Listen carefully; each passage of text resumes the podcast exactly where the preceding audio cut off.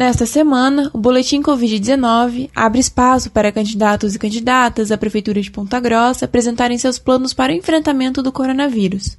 O entrevistado é o professor Gadini, do Partido Socialismo e Liberdade. Professor Gadini, caso eleito, quais serão as medidas adotadas pelo governo para combater o coronavírus, uma vez que a previsão de vacina dada pelo OMS será para o segundo semestre de 2021?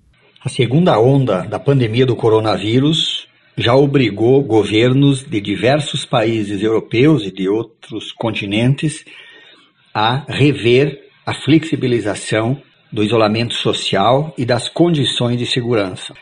Esta constatação revela que, enquanto não tivermos vacina para distribuição, vacinação em massa, não há sequer qualquer possibilidade de falar em retorno às aulas presenciais, por exemplo, e diversas outras atividades.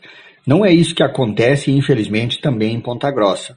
A próxima gestão, janeiro de 2021, precisa ter presente esse compromisso em defesa da vida humana.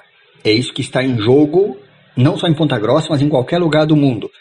A expectativa com a vacinação é que deve flexibilizar, é que deve retomar uma série de serviços presenciais. O compromisso do pessoal em defesa da vida e assegurar as mais diversas condições de segurança nos coloca nesta posição de assumir as normas e indicações da Organização Mundial de Saúde, em defesa da vida sempre. Esse foi o candidato à Prefeitura de Ponta Grossa, professor Gadini, que falou sobre as propostas de enfrentamento à Covid-19. Amanhã, o Boletim Covid-19 conversa com a candidata Mabel Canto, que também terá o tempo de um minuto e meio para falar do seu plano de enfrentamento ao coronavírus.